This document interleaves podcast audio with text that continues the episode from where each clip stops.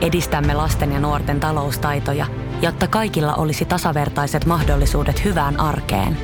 Otetaan yhdessä tulevaisuus omiin käsiimme ja rakennetaan siitä parempi. Meillä on jotain yhteistä. OP-ryhmä. Osuuspankit, OP-yrityspankki, OP-koti ja Pohjola Vakuutus ovat osa OP-ryhmää. Ja sit mennään Kaukosen laidalle. Jos mä heitän teille vastakysymyksen, että jos sulla on Peter Mrazek, Aleksi Nedelkovic ja James Reimer maalivahtina, kellä sä lähtisit pudotuspelisarjaa haastaa Juuse Sarosta? Ei liity tähän ottelusarjaan millään tavalla, mutta pystyt sä nyt jo myöntämään, että Aaron Ekberg on hyvä pelaaja? Tämä on Kaukosen laidalla NHL Podcast, joten otetaan seuraavaksi Askiin ohjelman juontajat Veli Kaukonen ja Niko Oksanen.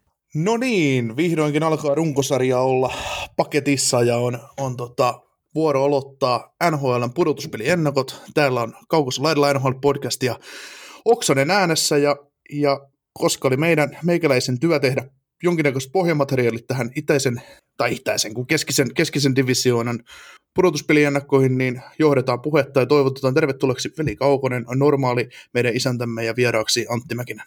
Kiitos, kiitos. Kiitoksia. Mitä mieltä Veli ja Antti keskisestä divisioonasta ja näistä jengeistä? Aloitetaan Karolainilla ja Näsvillellä ja tuohon perään tulee sitten Tampa ja Floridan välinen sarja, mutta mut onko, on, oliko suuria yllätyksiä, että nämä neljä joukkuetta ovat, ovat pudotuspeleissä? Annetaan vieraan aloittaa nyt. Niin. Kiitos veli. Tota, ei oikeastaan niiltä osin, että äh, Dallas Starshan olisi kuulunut olla tuossa neljän joukossa, mutta tota, totta kai täällä Seiginin loukkaantuminen eikä, eikä tähän kauteen osallistuminen, plus sitten kaikki covid-haasteet, joita tällä joukkueella oli, niin tota, ne asettu sitten siihen saagaan, että Stars ei purtuspeleihin riittänyt, vaan jäi, jäi neljä pistettä Nashvillestä. Mutta en mä nyt sanoisi, että se heille ihan niin kuin katastrofi on. Et, et, heillä on nuoria pelaajia johtaviin rooleihin noussut tällä kaudella. Dallas on ihan hyvissä. Että, et, et, mun mielestä nämä neljä joukkuetta ansaitsee päästä jatkoon tässä kohdin, että et, kokonaisuudessa, kun mä katson tuota divisioonaa, niin kyllähän Columbus on valtava, valtava pettymys, mutta tota, nämä neljä ja on oikeastaan mukava nähdä nämä joukkueet tässä järjestyksessä, että siellä on Carolina ja Florida on runkosarjassa niin kuin Tampaa edellä, koska mun papereissa edelleenkin toi Tampaa kuitenkin se, niin kuin se kova, kova juttu, mutta, tota, mutta neljä hienoa joukkuetta, sanotaan näin. No joo, sille jos itsekin ottaa tuosta, että mitä mietti kauden alla, niin Columbus tenikin iso pettymys siihen nähden, että mitä odotteet piti varmana pudotuspelijoukkueena. Mm, Dallas ei välttämättä pettymys, että se oli vähän niin ja näin, että me ei Nikoka kumpikaan tykätty missään vaiheessa viime pudotuspeleissä sitä jääkiekosta, mitä Dallas pelasi, vaikka se oli voitokasta. Mutta heitetään tuon Panthersi, että todella paljon yläkanttia siihen nähdä, mitä odotettiin kauden alla, että positiivisin yllätys ja mun mielestä se viihdyttävintä kiekkoa tuossa divarissa pelannut joukkue, mitä on Karolanta pois ottamatta.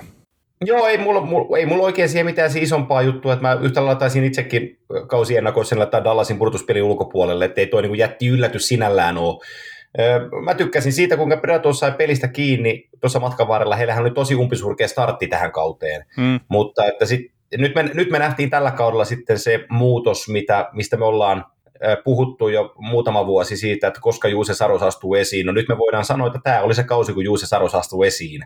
Ja, ja sementoi itsensä Predatorsin ykkösmaalivahdiksi. Mm, mua vähän yllätti, että kun runkosarja päättyi, niin Pek- Pekkarinteen nollapeliä juhlittiin niin isosti, että ikään kuin annettiin ihan varmuuden vuoksi vaan, että jos se loppuu tähän tämä juttu, niin sitä juhlittiin, koska mä olin just herran, herran kanssa jutellut edeltävänä päivänä ja mä olin vahvasti siinä uskossa, että hän haluaa vielä jatkaa. Mutta tota, katsotaan, miten sen asian kanssa käy. Tampa joukkuehan kärsi loukkaantumista yhtä, yhtä lailla. Tuo runkosarjan loppuhan meillä, heillä meni puolustuksen osalta aika plörinäksi, koska siellä kärki, kärkiratsut oli loukkaantuneena, mutta jos, jos John Cooper saa tuon puolustuslinjan takaisin, että siellä on Ryan McDonough ja Victor Hermania pelikunnossa – niin toi Sunrisein battle tulee olemaan kyllä melko mielenkiintoinen Panthersin ja Lightingin välillä. Joo, samalla linjalla kyllä, että Tampalainen terveyshuolet on isoin haaste tällä hetkellä, että, että jos, jos saa terveitä pelaajia eikä pelkästään puolustukseen vaan sinne hyökkäyksenkin, niin sitten kyllä Panthersillakin ihan täys päivätyö edessä. Joo, mitä vielä noihin ennakoihin, niin meidän kaikkien papereissa silloin kun tehtiin yhteistä ennakkoa tammikuussa, niin Tampa ja Caroline oli meille, meille kaikille kolmelle ihan salettia joukkueet pudotuspeleissä. Sitten me pyöriteltiin sitä, no Columbus oli meillä kaikilla siinä to, mm. kolmantena mukana, mikä, mikä slumppasi. Ja sitten pyöriteltiin tota Dallas ja Nashville, että kumpi, kumpi niistä ottaa sen neljännen paikan. no Nashville sen otti, otti ja sitten tosiaan Florida oli pieni mustahevonen, mutta mä oon jotenkin, mitä mä oon NHL seurannut tiiviisti nyt viimeiset kymmenen vuotta, niin mä oon ensimmäistä kertaa mulle Florida Panthers näyttää siltä, että sillä on jonkinnäköinen, jonkinnäköinen peli-identiteetti. Onko te samaa mieltä asiasta?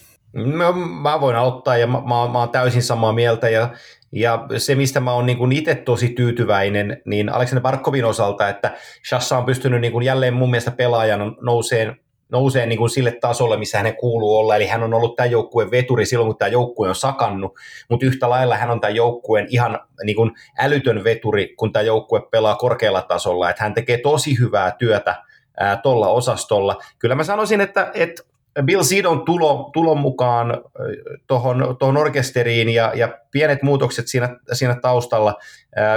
Derek McKenzie, Ulf Samuelson, Andrew Brunet apuvalmentajana, Joel Quenville siinä, siinä päävalmentajana, niin, niin joten, jotenkin tuo joukkue niin on raikastunut huomattavasti tämän kauden aikana. Ja tota, jos me mietitään tilannetta, että ennen kauden alkuahan, mä, jos mä muistan oikein, niin olisinko mä teidän kanssa puhunut Carver Hekistä siitä, että hänellä on näytettävää että et toivon mukaan saa sen paikkansa. No nyt voidaan sanoa, että hän saa sen, sai sen paikkansa, mutta että jos ennen kauden alkua tuohon asiantuntijoille oltaisiin työt ykköskenttään, että Parkovin rinnalla pelaa Anthony Duclair ja Carver Hegi, niin aika moni olisi sanonut siinä kohtaa, että näkemiin panttöön, ette tule muuten purtuspelejä näkeen. Mutta tota, se asettukin tämän joukkueen kannalta paremmin päin. Ja tota, nyt vielä oikeanlaiset liikkeet sitten äh, Sam Bennettin mukaanoton tulon jälkeen, tai mukaannoston jälkeen, niin, niin tota, tämä on ihan vakavasti otettava jääkiekkojoukkue. Ja kyllähän, jos joskus, no me puhutaan varmaan Floridasta kohta, kun me mennään sitten heidän kamppailuun, mutta että mä sanon tämän vaan, että jos joskus Sergei Bobrovski haluaa tuoda vastinetta rahalleen tuohon 10 miljoonaa, niin nyt alkaa olemaan ne päivät käsillä, kun Bobrovskin täytyy toi lunastaa toi summa. Joo, ei ole ihan hirveän ruusuisesti lähtenyt toi Floridassa tuo ura käyntiin Bobrovskilla, että, että toki tämä kausi on ollut parempi kuin viime kausi ja itse asiassa Barkovi, jos ottaa sen verran kiinni, niin tässähän pari viime kautta itsekin olen ollut siinä kelkassa, että mä oon puhunut just, että Sebastian Aho on paras suomalainen jääkiekkoilija ja Barkovi on tällä kaudella kyllä ottanut sen paikkansa takaisin. Ja mun mielestä se pitäisi olla ihan selkeä esimerkiksi, että se voittaa se NHL parhaan puolustavan hyökkäjän tittelin, eli selkeänä. Et, et niin kovalla tasolla pelaa äijä tällä hetkellä. Joo, no otet, mä haluan sanoa Parkkovia ennen kuin mennään noihin ottelusarjoihin sen verran, että tässä on vu- vu- vuosien saatossa ollut paljon puhetta siitä, että kuinka aliarvostettu hyökkäjä Parkkovonia, jos hän pelaisi Torontossa, jos hän pelaisi jossain oikeassa jääkäkköjoukkueessa Floridan sijaan, että paljon hän, paljon hän saisi huomiota siinä vaiheessa, niin tämä on oikeastaan ollut itselle semmoinen kausi, ensimmäinen kunnon kausi, kun Parkkom on saanut mun silmät auki siitä, kuin hyvä pelaaja se on. Osittain varmaan syynä se, että se, siinä on ympärillä myös joukkue, mikä pelaa laadukasti lätkää, että se ei ole välttämättä ainut pelaaja joukkueessa, mikä voi menestyä, mutta kyllä se on ollut hieno, hieno katsoa, että se pystyy pelissä luomaan se 5-6 maalintekopaikkaa ja pystyy silti puolustamaan laadukkaasti ja tulee tehoja. Niin kyllä ne on, niin kuin, ne on hieno, hieno juttu ja hieno nähdä, miten suomalainen, suomalainen kaveri johtaa yhtään joukkuetta eteenpäin tässä sarjassa. Kyllä, Joo, mutta hei, Carolina Hurricanes Nashville Predators, lähdetään sillä liikkeelle ja ottelusarjahan alkaa maanantai sinne yönä ja tota, lähdetään nyt tämmöisellä perus, perusfaktoilla liikenteessä, eli Carolina veti runkosarjan 36 voittoa, 12 tappio varsinaisella ja kahdeksan jatkoilla. Tehtyä maaleista 75, päästettyä 134, ylivoima yhtä sarjan parasta, taisi olla jopa sarjan paras 85,6 pinnasta ja alivoima 85,2 pinnasta. Et ihan hyvä, hyvissä kantimissa on tuo jengi ja Nashvillellä sitten vähän, vähän tietysti heikompi rekordi, 31 voittoa, 23 tappioa varsinaisella ja kaksi jatkoilla, 51, 151 tehtyä ja 154 päästettyä maalia, erikoistilanteet 17 6,6-pinnan ylivoimaa, 75,4-pinnan alivoima, eli siinä on sitten täys vastakohta tähän, tähän otteluparin lähde tässä. Ja runkosarjassa joukkue kohtasi kahdeksan kertaa toisensa, ja Karolaina, Karolaina vei pelit runkosarjassa 6-2-0, eli kuusi voittoa ja kaksi varsinaisen pelien tappio Karolainalle, ja, ja tota, Karolaina teki näissä peleissä 24 maalia ja Nashville 17, ja ylivoimapinnat, niin Karolaina 34,6 ja Nashville Mitäs mieltä näin niin kuin lähtökohtaisesti ottelusarjasta, ihan pelkästään ajatus siitä, että Carolina vastaan Nashville, niin mitä se herättää ja aloita Sä Mäkinen? No se herättää, oikeastaan se kysymys on näin päin, että jos Carolina Hurricanes ei tästä otteluparista mene jatkoon, niin se on epäonnistunut. Eli he, he, on, he on massiivinen suosikki tähän ottelusarjaan. Mm, erilaisia statistiikkoja voidaan pyöritellä, mutta, mutta jos mä heitän teille vastakysymyksen, että jos sulla on Peter Rasek, Alex Nedelkovic ja James Reimer maalivahtina, kellä sä lähtisit pudotuspelisarjaa haastaa Juuse Sarosta? Veli. No mä luulisin, että Maratsekki on se aloittava maalivahti siellä ihan vaan historian takia. Mutta itse ehkä lähtisin sillä Nedalkovicilla, että se on mut vakuuttanut itse eniten. Ja hän on se tulevaisuuden maalivahti myös tuossa organisaatiossa. Öö, mä lähden Nedelkovitskilla kyllä tuohon ottelusarjaan liikenteeseen, mutta se on tosi mielenkiintoista nähdä, nähdä tosiaan, että jos Karolaina tämän ottelusarjan sanotaan näin karusti onnistuisi häviämään, niin se häviää se maalivahtipeli. Joo, ja siis se on, se on aika faktakin. Eh, heillä Peter Mrazekhan on, on parhaana päivänä erittäin hyvä maalivahti, mutta se, että onko se luotto häneen millä saralla, eh, tämä on, cap, tämä on, tämä on sopimuskausi hänellä, hänen kannaltaan kannattaisi ajatella, että nyt täytyisi niin kuin lyödä näytöt tiskiin jatkon osalta. James Reimer ei tässä joukkueessa tule tämän kauden jälkeen jatkaa, mutta kuten veli tuossa sanoi, niin Nedelkovic on se tulevaisuuden nimi tähän, tähän joukkueeseen. Sitten toinen, toinen sellainen asia, joka, joka niin kuin, en uskonut, kuinka iso merkitys voi Jani Hakan päällä olla tälle joukkueelle, mutta hän on ihan kulmatekijä tämän joukkueen menestyksen kannalta siihen, mitä hän tuo tiskiin illasta toiseen tälle joukkueelle. Ja tota, vähän mua askarruttaa, jos me puhuttiin tuossa Tampan loukkaantumisista, mistä tullaan myöhemmin vielä varmaan puhuu, niin toi Jacob Slavinin tilanne, että missä kunnossa hän on, kun tämä sarja lähtee liikkeelle, koska tuosta Carolina puolustuksesta hän on sanottu, että se on todella laadukas, niin kuin se toki onkin todella laadukas, mutta mä sanon, että se heikkenee suunnattomasti silloin, kun Jacob Slavin ei ole rosterissa mukana. Ja nyt, nyt me puhutaan vaan niin kuin vielä maalivahti- ja puolustaja-ajatelmasta, mutta, mutta, mutta kyllä tämäkin sellainen orkesteri on, että se vanha kunnon sanonta, että ei, so, ei sota yhtä miestä kaipaa, niin kyllä se vähän kaipailee. Mitä mieltä velin lähtöasetelma tähän ottelusarjaan? Öö, no joo, tietenkin Slavin, jos on poissa, niin kyllä se sotaa sitä miestä kaipaa, että se nyt Tampankin kohdalla nähtiin, että kun Heitmani oli toisessa kaudella poissa, niin ei se nyt hirveän hyvin mennyt se pudotuspelikevät sitten Kolumbusta vastaan. Ja siis mä en sano sitä, että Slavin on saman tason kiekkoilija, mutta todella hyvä just etenkin siellä omassa päässä että ei nyt tosiaan niitä tehoja ei tule niin paljon, mitä just Hermanilla tai kumppanilla, mutta niin yksi NHL on parhaita puolustajia. Joo. Mutta tota, mm, tämähän on silleen mielenkiintoinen, että jos mietitään, että missä kohtaa Näsvillä tuli käänne tuossa niiden omalla kaudella, niin se oli about siinä kohtaa, kun ne otti neljättä kertaa turpaa Karolainalta. Et siinä taas Tampaa vastaan tulla turpaa vielä seuraavassa pelissä, mutta sen jälkeen Näsville on ollut oikeasti hyvä joukkue ja se on pitkälti Juuse Saroksen ansiota. Mutta kyllä mä sanoisin, että noin kaksi viimeistä runkosarjapeliä, mitä ne pelas Karolainaa vastaan, niin ne antoi myös sen merkin kyllä siitä, että ne pystyy hei viemään tämän sarjan. Joo, mulla on itsellä, niin jos miettii ihan aja, ajatuksen tasolta tätä ottelusarjaa, niin, niin, niin, niin Predatorsin ei lähtökohtaisesti pitäisi pysyä pelillisesti kyydissä, mutta Saros pystyisi voittamaan Näsvillelle pari peliä. Et jos, niin kun, jos mennään niin lähtökohta ajatuksella, niin Keynesin pitäisi hallita, hallita tätä ottelusarjaa ja viedä tämä 4-2. Joo, mä, mä, mä, mä puhuin, kun mä sanoin tuossa, mä Rinteen Peksin kanssa jutu puhuin, ja mä kysyin Peksiltä sitä, että, että minkälaista tämä joukkueen takana on tällä kaudella ollut pelata, niin se sanoi, että se alku oli tosi kaoottista, koska he, heidän viisikkonsa hajoili siinä niin kuin oman alueen puolustuspelissä tosi isosti, ja tuli sellaisia ää, aukkoja puolustuspelillisesti, että ei ollut, sanotaan, ei ollut kiva olla maalissa. Mutta, mutta korosti sitä, että kun joukkue sai ryhdin peliin, niin se tuli ennen kaikkea siitä, että nyt heidän viisikkonsa tiivistyi ja he pystyivät alkaa pelaa niin kuin tiukemmalla paketilla keskikaistaa kiinni ja sanoi, että Veskarille se on helpompaa, kun osaa vähän, mitä mä yritän muistella nyt ne tarkat sanat, sanoi, että kun on pieni haju siitä, että mistä niitä laukauksia tulee, niin niitä voi saada kiinnikin, noin suurin piirtein. Mm, siellä oli se, mitä hän siinä... Niin, että siellä niin ei jätkiä auki koko ajan sitten jossain takaa niin, tuolla niin, tai muuta. Sitä, sitä juuri, että et, et, et pystyy luottaa siihen, että se viisikko tekee tehtävänsä, niin silloin se veskarikin pystyy tekemään oman tehtävänsä. Ja, ja se oli aika rohkaiseva puhe niin kuin Predatorsin kannalta. Mä, mä en ole hirveän niin kuin, mä en ole hirveästi uskonut tuohon joukkueeseen, mutta, mutta ne Peksin sanat ja sitten mä katselin näitä Carolina-pelejä, niin itse asiassa ne, ne täyttää oman pään tosi hyvin, ne tulee sen keskustan kautta, ne, niiden merkkaukset on kohdallaan, ne syö, ne syö hyvin kiekkoon, ne ei, ää, ne ei väistä blokkaustilanteessa, vaan ihan oikeasti blokkaa niitä kiekkoja. Niin ei näitä, vasta, ei näitä vastaan itse asiassa ole kovinkaan helppo tehdä maalia. Ja, ja kun moni, tämä on tietysti spekulointia ja voi olla, että taas kerran Mäkisen arviot menee ihan, ihan niin kuin romukoppaan, mutta mulla on sellainen fiilis, että jos tässä joku ajattelee, että, että Sebastian Ahon johdolla Hurricane syökkäys niin hurvittelee tämän isomaalisesti ohi tämän sarjan, niin mä voisin vastaavasti väittää, että tästä tulee aika pienimaalinen ottelusarja.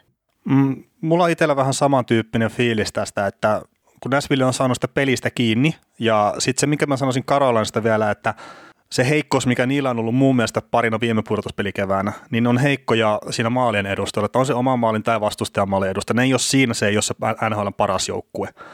Ja sitten jos Nashville pystyy sulkemaan se oma maalin edustan siitä, niin ei se Sebastian Aho tai Teuvo Teräväinen, sori nyt vaan ne ei ole niitä kavereita, mitkä siirtelee pakkeja sivuun. Ja sitten ja. Trosekki, no ehkä näin, mutta silläkin on ollut vähän maali hanat tukossa nyt viime aikoina. Ja sitten jos ruvetaan Jordan Staalin kääntymään, niin sitten ollaan silleen vähän hukassa jo. Ja mä tykkään kyseisestä jääkiekkoista ihan älyttömän paljon. Mutta se ei voisi olla se, se kaveri, että häneltä otetaan sitten, että tee kymmenen maali tähän sarjaan. Mutta mut, mut itse asiassa, kun mä katsoin tätä joukkuetta tuossa eilisellä päivämäärällä, kun mä mietin näitä juttuja, ja mä katsoin tätä hyökkäyskalustoa, niin, niin mun, mun kynäni pysähtyi just Jordan Stalin kohdalla. Ajatellen, kun mä rupesin miettimään, että jos tämä joukkue haluaa tällä kaudella saavuttaa jotain isoa, niin kenen kuuluu nousta esiin? Mehän voidaan olla aika lailla varmoja siitä, että, että Sebastian Ahot ja, ja Andrei Svetschikovit ja Teuvo Teräväiset, Vincent Rouchekit, no siihen Martin Nekasit mukaan niin päin pois, että, että mä, mä jaksan uskoa, että he kyllä pitää niin sen tasonsa, mutta tämä on tämä hieman jääkiekkoromanttinen ajatus siitä, että aina sieltä kokoonpanossa täytyy tulla jonkun, joka ylisuorittaa koko kevään, että se matka siihen kruunuun onnistuu niin tämän joukkueen kohdalla mulla pysähtyy kyllä Jordan Stalin, että se voi olla se jätkä. Hmm. Ja siis se voi olla, että se vaatii sitä, etenkin tässä ekalla kierroksella, kun tässä ei välttämättä tosiaan, tämä ei ole niin helppo kuin mitä voisi ennakkoa ajatella. Tai itse ainakin Joo, näin sen si- silleen. Mä, mä oon täysin samaa mieltä, että, että tämä on olisi tosi helppo yliampua ja ajatella, että, että no, Nashville pääsi just just purtuspeleihin ja Hurricanes on NHLn yksi parhaista joukkueista, että eihän tämä kuin, niin kuin päivällinen. Mutta tota, Tuossa on aika kovia työmiehiä tuossa Nashville hyökkäyksessä kuitenkin. Sitten me mietitään niiden vastahyökkäyskykyä, kun siellä on, siellä on nopeajalkaisia ja, niin kuin jätkiä siinä joukkueessa. Niin, niin ne pystyy kääntämään peliä, peliä aika nopeasti. Ja, ja tota, sitten täytyy muistaa tämän joukkueen osalta, että tässä on kuitenkin iso osa niistä jätkistä, jo, äh, no ei nyt iso osa, mutta, mutta koura, koura, koura, koura, kourallisen verran niitä jätkiä, jotka oli mukana siinä finaaliranissa. Että heillä on niin pieni muistikuva kuitenkin siitä, että miten keväällä kuuluu pelata. Eihän ne silloinkaan, kun ne meni finaaliin, niin nehän tuli ihan puskissa siihen finaalireissuun. Heillä on se kokemus ja muistijälki olemassa eh, näillä kärkipelaajilla, että kuinka purtuspeleissä kuuluu pelata, että siellä pärjätään. Ja, ja sitä, sitä, toki Carolinalla on se sama, ne meni konferenssifinaaliin toissa vuonna, että heillä on se kokemus yhtä lailla, mutta että ne on, ne on niitä kokemuksia, kun Nashville on kuitenkin kokenut joukkue, niin, niin tota, ei, sitä pysty, ei se pysty vähättelemään lainkaan. Joo, tota, mä päästän niin sut kohta ääneen, sä oot ollut hiljaa tosikin hienosti tässä pitkä aikaa, mutta niin, tota, pelillisistä jutusta vielä, kun sä sanoit, että Nashville pystyy kääntämään nopeasti peliä ja tällä, ja, siellä, ja sielläkin on itse asiassa tosi hyvä se puolustus, niin se mikä Joo. oli etenkin näissä kahdessa Carolina-pelissä silmiin pistävä juttu, miten monta kertaa Nashville hyökkäsi pitkällä avaussyötöllä. Ja sitten laitahyökkäjä tai keskushyökkäjä, kuka tahansa, se, se oli käytännössä sitä, että sitä flipperinä heitettiin, että se meni sitten vaan tuonne päätyyn. Ja se on no ihan se, no se mielenkiintoinen hyvä. nähdä sitten, että meneekö tämä pudotuspeleissä samalla tavalla. Nämä pyyrkii tekemään sitä siirtokiekkoa ja sitten ne voittaa sieltä ne kulmarallit. No, no, no, mutta siinä on hyvä esimerkki, esimerkki äh, nyt tämän joukkueen niin itseluottamuksesta, eli se, se Luke Haninin maali viimeisessä pelissä, joku tulee puolustajan avauksella, oliko Ryan Ellis Nashville maalin takaa ja Granlund liikkuu keskialueella punaisen taskuun kiekkoa vastaan. Tulee pitkä avaus sinne Veskarissa katsoi vasemmalle laidalle, josta Granlund yhdellä kosketuksella jatkaa kiekon keskikaistaan, missä Luke Hanin tulee täydellä vauhdilla sen sinisen pintaan, saa kiekon lapaansa läpi ja maali. Hmm. Niin sehän oli tosi taitava, vaikka se on, se on niin Granlundin eroutta, miten sä pystyt liikuttamaan kiekkoon, mutta sehän on kombinaatio oikeista ajoituksista, ja se näyttää tosi helpolta peliltä, mutta itse asiassa se on tosi vaativa peli, ja vaan, vaan ne jätkät, ketkä on niin kuin samalla sivulla pelin kanssa, kykenee siihen. Kyllä, mutta tota, oliko Nikola nyt jotakin kertaa? Me ei ole sua päästetty ääneen hetkeen tässä. Kiitos, kiitos pojat, että, että tota, olen ollut kiltisti hiljaa täällä kymmenen minuuttia kuunnellut, kun viisaam, viisaammat puhuu, mutta, mutta tota, lähinnä, lähinnä mietin tota, tota kokonaisuutta tuossa, että olette tässä puhunut, että miten, miten Nashville pystyy tavallaan näillä syvyyspelaajillaan murtamaan Karolainan puolustusta tai minkä tahansa joukkueen puolustusta, niin mitä sitten se, että kun yleensä joukkueista, kun täytyisi ajatella niin, että menestyvät joukkueet, niillä on se hyvä kärkiosaaminen, mikä toteuttaa aina. Niin kuin voidaan laskea Karolainen kohdalla, että niillä on Sebastianin johtama ykköskenttä ja Troutsekin kakkoskenttä, ne pystyy tekemään tehoja. Sitten niillä on ne syvyyshyökkäjät just Jordan Stalin johdolla olemassa, sitten Jafare Fogelia pyörii ja te- käy tekemässä maalia silloin tällöin tois, toisen tollon, niin, niin kun Nashvillen kohdalla sitten taas se syvyysosasto, kolmos neloskenttä, ne on oikein hyvässä mintissä, niin sitten kun vaadittaisiin niitä kärkihipoiltakin jotain. Niin mitä, mitä mieltä siitä? Niin, kyllähän Karolana vie kärkiheppään taistelu, ei siinä pitäisi olla mitään. Ja etenkin kun nämä Nashvillen kärkihepat ei ole nyt suorittanut tässä viime aikoina, ja viime aikoina tarkoittaa useampaa vuotta. Joo, siis ta- tarkoitan tällä sitä, että yleensä, yleensä kun lähdetään ottelusarjaan tai ihan sama mihin sarjaan, niin siellä pistetään, että ykkös- ja kakkoskenttä toteuttaa tämän verran ja ottelusarjan voittaja ratkaisee kolmos- ja neloskenttä, niin mun mielestä tässä ottelusarjassa kolmos- ja neloskentät menee tasan, mutta Karolaina on kaksi askelta edellä kärki heppojen kanssa. Mm, joo, varmasti näin, mutta mä luulen, että vähän sama pointti, mikä mulla ja Antollekin, että tämä on läpihuutosarja, tämä, tämä, tämä läpihuutojuttu, tämä sarja. Se, Joo, tämä oli, tämä oli oikeastaan mitä veli tässä nyt sanoi just, että, että se mitä yritän, yritän sanoa tästä rivistä, että tiivistettynä, että moni, moni kuvittelee, että tämä on päiväkävely Carolina Hurricanesille, ja sitä se ei tule olemaan. Kyllä, ja, ja tota, Carolina on tietysti todella iso suosikki tähän ottelusarjaan, mutta se ei missään nimessä olisi maailman suurin ihme, eikä edes toisiksi suuri ihme, jos Nashville tästä jatkoon menisi. Hmm. Mutta saako sitten Brindamur jatkaakaan joukkueessa, jos Carolina tippuu?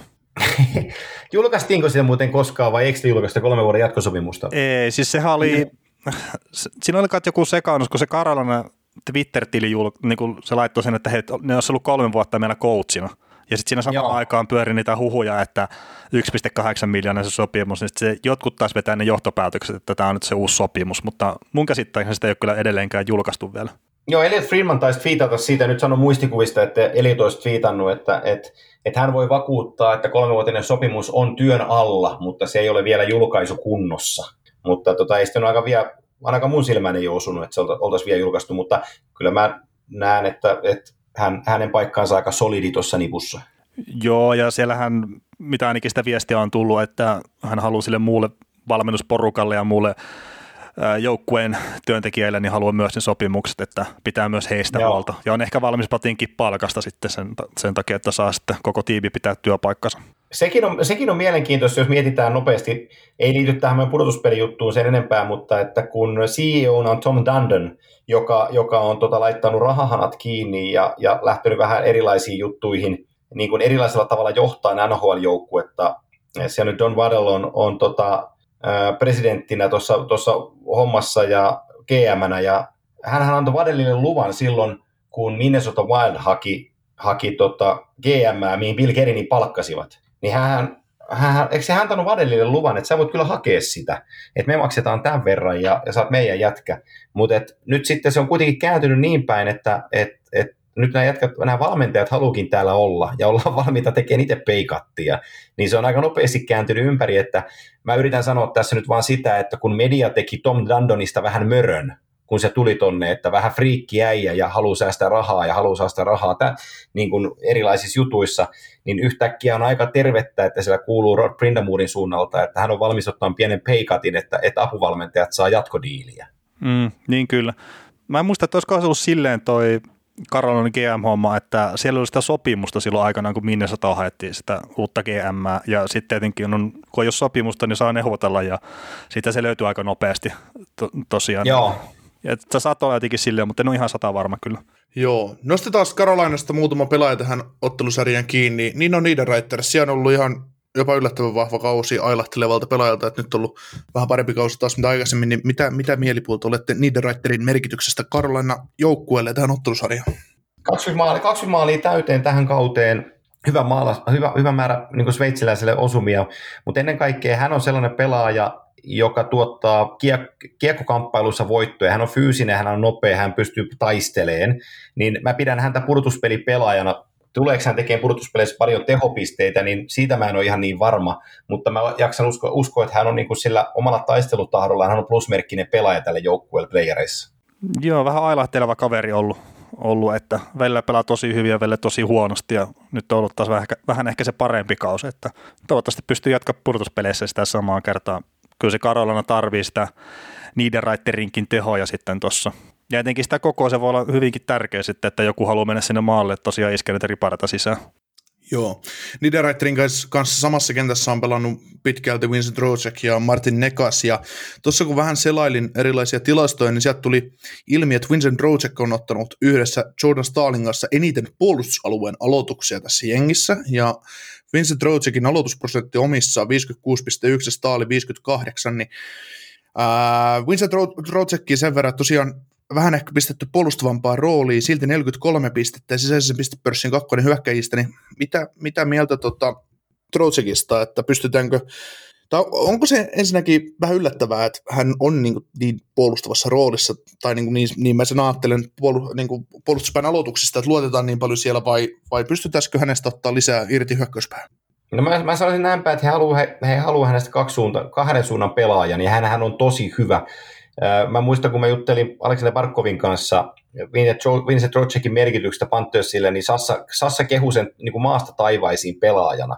Ja, ja jos mä mietin nyt näitä Carolina tekemiä liikkeitä, että he maksoi Erik Haula, Lukas Valmarkin, Eetu Luostarisen muistaakseni Panthersin suuntaan, että he sai, äh, taisi olla, oli muuten Chase Brisky, just tuli tämä eteen, niin mukaan siinä, mutta he sai niin kuin, Vincent Trocekin tuolla hinnalla Panthersista, niin toihan on aika hyvä kauppa ajatellen, mitä, mitä heille jäi käteen, koska sitten sulla on, kun, kun lyödään sentterikombinaatio, että sulla on kolme ekaa sentteriä, Sebastian Aho, Vincent Trocek, Jordan Stahl, niin toi on aika kova kolmikko, ja me kaikki tiedetään, että keskikaistan merkitys pudotuspeleissä ennen kaikkea on, on tärkeä, ja mulle niin Trocek on pelaajana sellainen, kun sä puhut puolustusalueen aloituksista ja sen tärkeyksistä, niin tota, hän on, hän on kuitenkin, niin kuin, hän on 27-vuotias, hän on pelannut NHL-jääkiekkoa nyt jo jonkin aikaa, hänellä on liki 500 runkosarjapeliä, niin mä voisin sanoa sen näin päin, että hän on kypsynyt pelaajana siihen tilanteeseen, että hän ymmärtää joukkueen menestyksen olevan tärkeämpää kuin henkilökohtaisen menestyksen. Eli sulla on se halu tulla siihen oman pään aloitukseen ja voittaa se omalle joukkueelle, jotta siitä ei tule vaarallista maalipaikkaa vastustajalle. Niin, niin, niin mä, näen sen vaan niin kuin tosi positiivisena asiana Vincent Trocekin kohdalla, että et hän, hän, hän, hän on sen verran nähnyt tätä matkaa, että hän ymmärtää, että joukkueen menestyminen on itse asiassa tärkeintä, mitä voi olla. Niin, ehkä se rupeaa sitten, kun ikää, jos on 27, niin rupeaa pikkuhiljaa tajua sen, että tämä urahan saattaa jossain kohtaa he myös loppua. Ja Just sit, näin. Sitten etenkin tuommoinen, että sä oot nyt tosi hyvässä joukkueessa. No Pantherski, oliko ne kerran pudotuspeleissä silloin, kun Trocekki oli tuolla tai jotain tämmöistä, mutta se ei ollut niin hyvä joukkue. Niin sitten se varmaan myös ymmärtää sen tilanteen, että nyt nämä on niitä hetkiä, kun pitää pistää kaikki liikaa, kolme vuoden päästä ei tiedä. Ja sitten mä sanon Joo. vielä sen verran, kun äh, hänellä on loukkaantumisia ollut nyt jonkun verran tässä ihan lähihistoriassa, niin mä en henkkohtaisesti enää uskonut tämän tyyppiseen tason nousuun viime kauden jälkeen. Et ikää kuitenkin sen verran, että on historiallisesti kun katsoo niitä pelaajia, että jos ne tipahtaa etenkin pistetuotannossa pykälän pari alaspäin sitten, mitä ne on ollut, niin se ei ole hirveän todennäköistä, että se nousee takaisin. Niin mä kuvittelen, että hän on vähän sille auringonlaskuun ratsastamassa, mutta onneksi on ollut väärässä. Ennen kuin mennään Nashvillen puolelle ja eteenpäin tässä ensimmäisessä ennakko-otteluparissa, niin onko Carolina Hargessa jotain sellaisia pelaajia, joita esimerkiksi Antti tai Veli haluaa nostaa vielä esiin? No siis mm, mä tuossa äkkiseltä sen sanoinkin, mutta että Jani Hakanpään merkitys ö, liki kaksi, kaksi metrissä sata kilosena, ö, niin, niin tota, hänen merkityksensä pudotuspeleissä tulee olemaan iso tälle joukkueelle. Hän pystyy sen oman maalin edustan puolustamaan, hän pystyy antamaan ensimmäisen helpon syötön, hän pystyy myös tukeen hyökkäyksiä. Et se, se, niin se valmius, kun hän tuli, hän, hän sai tosi tärkeää kokemusta Anaheimissa isoista minuuteista kärki, jouk, kärkipelaajia vastaan pelaamisesta, mutta mut se tapa, jolla hän on niin tähän joukkueeseen tullut, niin se on tuonut tähän tälle joukkueelle rintakarvat tullessaan, ja se ei ole lainkaan, se, se ei ole lainkaan niin väheksyttävä juttu, vaan se on tosi tärkeä juttu tälle joukkueelle. Joo, mä voin nostaa myös pakin sitten tuon Doki Hamiltonin, että sopimus katkolla ja varmasti näyttöhaluja sitäkin kautta kyseisellä herralla. Ja sitten etenkin, jos miettii puhtaasti ylivoimaa, niin tulee olemaan tosi tärkeä rooli sitten siinä. Ja erikoistilanteet on monesti kliseisesti sanotaan, että ne ratkaisee otteluita ja ottelusarjoja, niin ihan sillä on Doki Hamiltonin nostaa Välikysymys. Juu. Välikysymys kuuluu, Dougie Hamilton on yhtä lailla 27-vuotias. Hän tuli Boston Bruinsin kautta, piti olla Bostonin tulevaisuutta. Tuli yllättävä trade Calgaryin. Calgaryssä piti olla paljon tulevaisuutta. Tuli yllättävä kauppa Carolinaa. Mikä näitä yhdistää? Boston Bruinsissa kolme kautta, Calgary Flamesissa kolme kautta, Carolina Hurricanesissa neljä kautta. Ää, anteeksi, kolme kautta. Kaikissa kolme vuotta. Ykköskierroksen varaus aikanaan ja arvaamattomissa syistä hän on aina mennyt eteenpäin. Ää, nyt hän tulee, hän tulee seuraavaan sopimukskatkoon. Mitä arvaatte tai luulette, tuleeko hän jatkaa tässä, tässä joukkueessa? Veli, aloita sä. No, no me keskusteltiin jossain kohtaa aikaisemmin Doki Hamiltonista ton Nikon kanssa ja mä sanoin silleen, että jos Karona haluaa voittaa mestaruuden, niin niiden pitää pitää Doki Hamilton, mutta ainakin pyrkiä siihen, että niillä ei ole varaa päästä sitä jatka, päästä, niin menee pois. Mutta tota, mä just tänään luin jonkun twiitin, että se on ihan 50-50, että jatkaako Doki tuolla vai ei. Tai että meneekö se testaa markkinoita, ja sitten se menee testaa markkinoita, niin sitten se todennäköisesti menee muualle. Mutta joukkueen kannalta ehdottomasti olisi tärkeää pitää. Uh, mun on mielipide ollut Jaki Hamiltonista pitkään se, että tosiaan 27-28-vuotias puolustaja tietää armonsa, tilastot on tosi hyvät ja on todellakin niin hyvä puolustaja, ei, ei siinä mitään, mutta se, että kun katsotaan tätä poolia, mikä Karolainallakin on, että niillä on Pesi, Slavin, Brady, Skei, nyt on, nyt on toi Jake Bean on saanut pikkuhiljaa jalansia pelaavaan kokoonpanoon ja voidaan se Hakanpääkin siihen nostaa, niin mun mielestä no Hakanpää pois lukien, niin siinä on hyvä top 4 tulevaisuuteen. Et haluatko sä sitoa Dougie Hamiltonia seitsemän kertaa 8,5 miljoonaa kiinni ja tuhota sitä omalla tavallaan sitä tulevaisuutta, kun sulla on ihan hyvä jätkää siellä muutenkin jengissä. Et tietysti jos Dakin saisi kolmeksi vuodeksi ja 12 miljoonaa per kausi, niin asia olisi täysin toinen, mutta hänkin varmaan haluaa pitkän lapun ja tehdä ne eläkerahat nyt, että vähän kaksipipponen juttu. No joo, siis toi on tuo palapeli aina vähän monimutkaisempi kuin, että mitä me täällä huudellaan jotain yksittäisiä asioita, että mutta Antti vastaa omaan kysymyksesi. Ää, siis jos hän pystyy pitämään se hintalappunsa vaan järkevänä, niin mä tuolla samalla lapulla suurin piirtein olisin valmis hänet tässä joukkueessa pitämään. Ja mä näkisin mielellään myös Dougie Hamiltonin CVn kannalta, että hänelle olisi tärkeää, että hän, hän pystyisi rakentamaan jotain pysyvämpää tämän joukkueen kanssa. Ja mä luulen, että hän jopa niin kuin arvostaa tämän joukkueen runkoa. Niin tota, mulla on, mä löysin rahani sen puolesta, että hän jää tähän joukkueeseen. Minkä lapun, lapun sä tekisit Hamiltonille? Mm, pieni, pieni nosto tuohon täytyy tehdä. Mä, mä tekisin jonkun 5 vuotta ja 625. Ja sillä jäisi. En mä tiedä jääkö se sillä, mutta mä myisin sille sen ajatuksen siitä, että tämä on sun koti, meillä on mahdollisuus voittaa. Kyllä. Melillä vielä jotain. Ei mulla tuohon Hamiltonia ole mitään lisättävää sen kummemmin. Että. No niin, mennään Näsvilleen sitten tästä ja Näsvillestä nopeasti ottamalla kiinni, niin, niin, niin kärkihyökkäjät, se on se ikuinen dilemma tässä joukkueessa, että Ryan Johansson tietysti pystynyt kahden suunnan pelissä olemaan ihan ok, mutta toi Matt Duchesne, jolla, jolla on ihan kammottava, kammottava lappu, niin pitäisi olla kuitenkin johtava pelaaja 16 minuuttia per peli ja 6 plus 7, minus 12. Ää, ei, ei paljon, paljon lupaile. On siirretty laitaan tällä hetkellä pelaako Kralun sentterinä siinä kentässä vai ollut. No, mutta kuitenkin, kuitenkin laidassa, laidassa pyörii Duchesne nykyään ja, ja tota, jos halutaan, jos mä haluan tästä heti nostaa pari semmoista jätkää, niin Kalle Järnkrug Viktor Arvidsson ja suomalaiset on mun mielestä semmoisia hyökkäjiä tässä jengissä, jotka saa puhtaa paperit ja ehkä toi syvyyshyökkäjä vielä Colton Sissons, niin tärkeä, tärkeä keskushyökkäjä tälle joukkueelle, niin ne on hyökkäjien puolesta sellaisia, mille voisi vois antaa puhtaa paperit tästä kaudesta. Mitä, mitä mieltä te olette? No siis, kun mä oon katsonut tämän, just mitä Niko kirjoittanut tähän dokkiin, niin että Viktor Arvidssonille voi antaa puhtaat paperit tästä kaudesta, niin mä vaan mietin, että miten siis okei, okay, kaverilla oli ikäviä loukkaantumisia paljon, mutta että kun trendi on laskeva nyt ja kymmenen maali tällä kaudella, niin siis okei, okay, hän nyt ei ole mikään Auston Matthews, mutta mä sanoisin, että 20 maalia tolle kaverille tähän tynkään, niin se olisi semmoinen, että voisi antaa ne puhtaat paperit, kertaa se on ollut 30 maali äijää aikaisemmin. Joo, Viktor Arvitsonista sen takia sanon, että annan puhtaat paperit, kun hän ei ollut joukkueelleen tavallaan. Hän on ollut joukkueelleen huonoista tehoista huolimatta plusmerkkinen pelaaja. Että vaikka hän ei tehnyt sitä 20 maalia, niin hän ei kuitenkaan ole ollut hidasta, estämässä sitä joukkuetta voittamasta pelejä, jos näin niin kuin karusti voisi, tai niin kuin näin voisi sitä ilmasta. Totta kai, totta kai 50, pistet, tai 50 peliä tuolle kaverille 25 bongoa, niin onhan se vähän. Kyllähän se 35 täytyisi vähintään olla. Mutta se, että 35-40 siis, mutta, mutta tota, jos käännetään se siihen, että Matt Duseinin ollessa siellä tuo joukkue häviää pelejä tyyliin. Niin, niin, niin että sä oot plus-minus tilaston katsonut. Mitä? Niin, että sä oot plus-minus tilaston kattonut, joo. Plus-minus tilasto, sen perusteella mä arvostan kaikki pelaajat. Mä, mä avasin tekstitv ennen kuin mä tein näitä valmisteluja ja sieltä, sieltä alkoi löytymään tietoa. Älä koskaan ala-arvioi 235 voimaa. sieltä, on, sieltä on monet pitkävedot kuule rakennettu. Joo, Joo ei siis, mun Arvidssonin liittyen siis sellainen, mä muistan silloin kun 16-17 he oli finaalissa, niin silloin hän teki sen 31 maalia runkosarjaan, ja se odotusarvo oli siitä, että, että hän on tämä joukkueen niin kuin maalintekijä.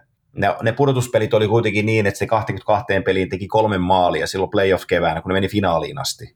Toki silloin oli syöttöpisteitä kymmenen siinä kylkeen, mutta mut siltä odotettiin maaleja ja se teki kolme. Ja mä näkisin, että hänen asemansa on kuitenkin tässä joukkueessa edelleen samanlainen. Että vaikka mä, on, mä yhdyn niin kuin Nikon sanoihin siitä, että hän on voittava pelaaja, koska hän on niin kuin terrieri ja grinderi. Mm. Mutta jos, jos me puhutaan nyt siitä vaihtoehdosta, että Nashville Predators haluaa voittaa Carolina Hurricanesin paras seitsemästä sarjassa, niin Victor Arvidsson on parempi tehdä maaleja. No se on totta kyllä, että kun se, tai jonkun pitää tehdä maaleja ainakin. Että toi on, kun katsoo tätä Nashvillen pelaajalistaa. Et Mikael Gradut 13 maalia, Kalle Järnkrod 13 maalia. Siinä on tuo joukkueen maalikuninkat. Joo, se on Jotku, se on, jotkut se on, toiset tota... nimet pitäisi olla. Pitäisi olla, joo. niin tämä on siinä tuohon Viktor Arvidssonin, mä, mä mielen Viktor Arvidssonin siis NHL-mittakaavassa laudekkaaksi middlusiksi hyökkäyksi, kakkoskolmoskentän laitahyökkäyksi.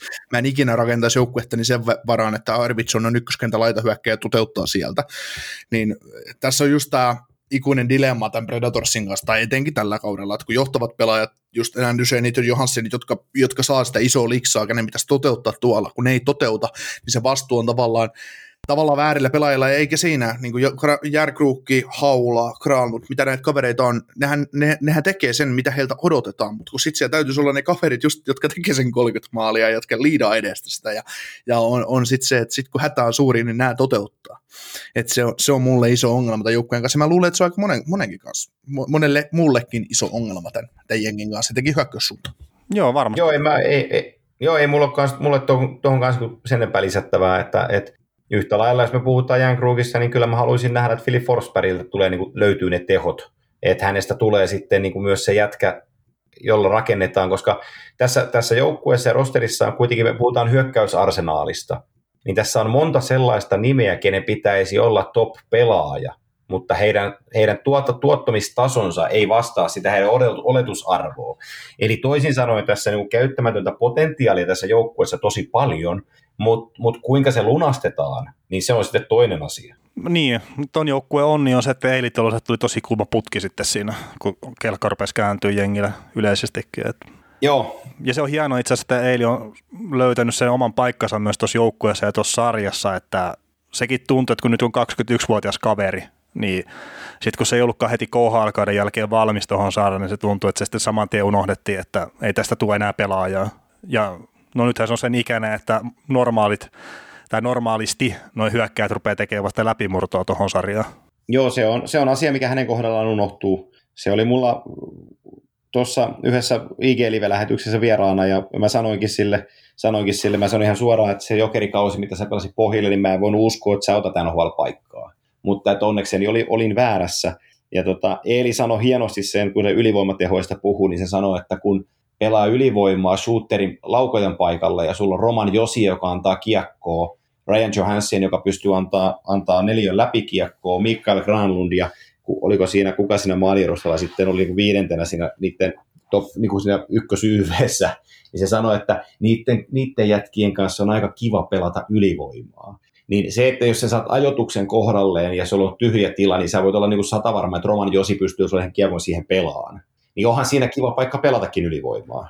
Ky- kyllä. Tota mä, tai ollaan Nikokin joskus mietitty, että minkä takia se Eedi pelaa niin sanotusti väärällä puolella sitä ylivoimaa, jos miettii vantaimeria puhtaasti. Toki ei se ole haitannut, mutta se tuntuu vaan tosi oudolta. Että ehkä mä en ymmärrä jotain taktista ulottuvuutta tuossa sitten. Itse, itse asiassa mä kysyin sille siitä, siitä, että mä sanoin, että mä totuin näkeen sut jokereissa, että sä pelaat niin kuin, äh, kämmenpuoli sisällä, eli just one paikalla, mistä jokereissa silloin huippukaudella, kun sä mätti maaleja, missä teki paljon osumia. Ja nyt sä pelaat toisella puolella, niin se sanoi, että se, se tuli vaan ihan sillä, että sitä kokeiltiin. Hmm. Ja sitten hän sai sen ekan paikan, että se pääsi P-pisteen yläkaaralta virittämään takaraudan kautta sen sisään. No tuli maali. Okei, no se toimi. No kokeillaan toisen kerran. No okei, se toimi siinäkin. että se, lä- et se vaan niin lähti, että sitä, sitä haluttiin kokeilla ja se tuotti tulosta. Ei siinä ole niin mitään sen erikoisempaa selitystä. Niin. Et ehkä, e- ehkä, ehkä se, jos, mä, jos, jos sitä niin joutuu analysoimaan, niin ali, alivoimajoukkue pelaa sen varmaan niin päin, että, että jos meidän täytyy antaa jollekin laukaus näistä tästä viisikosta, niin annetaan se tolle numerolle 28, kun me ei edes tiedetä, kuka se on.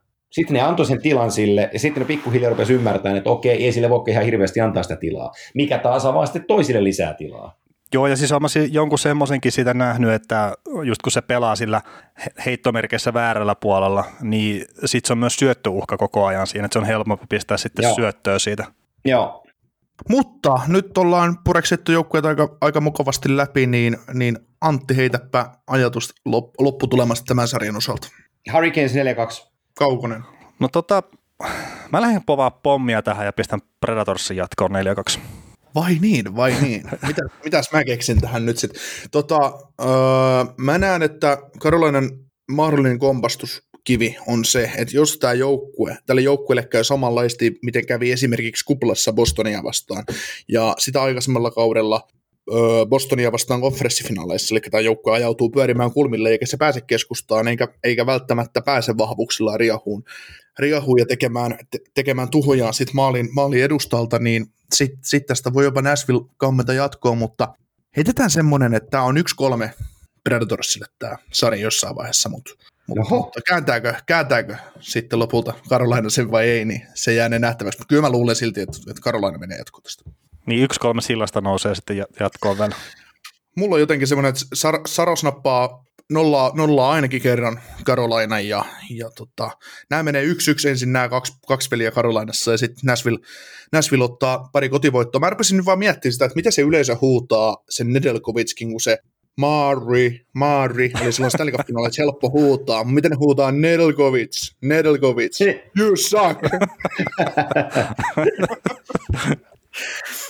Joo, se on niin kuin mulle semmoinen suuri kysymysmerkki tässä sarjassa, mutta, mutta tota, kyllä niin jos kaikki, kaikki menee sillä kun oletetaan, niin kyllähän Karolaina tästä varmaan jatkoon menee, mutta Pretsillä on kaikki ne aseet, millä se pystyy kyllä pitämään Hurricanesin pois, pois maalinteko sarakkeista ja sitten maalivahti, maalivahtipeli voi kääntää sen sitten Näsvillelle, mutta, mutta, mutta lähdetään, lähdetään katsoa, mikä, mikä tilanne sitten loppu, loppu, loppuviimein on. Joo, nyt mua jännittää se, että miten me saadaan viiteen minuuttiin tuo toinen sarja purettua.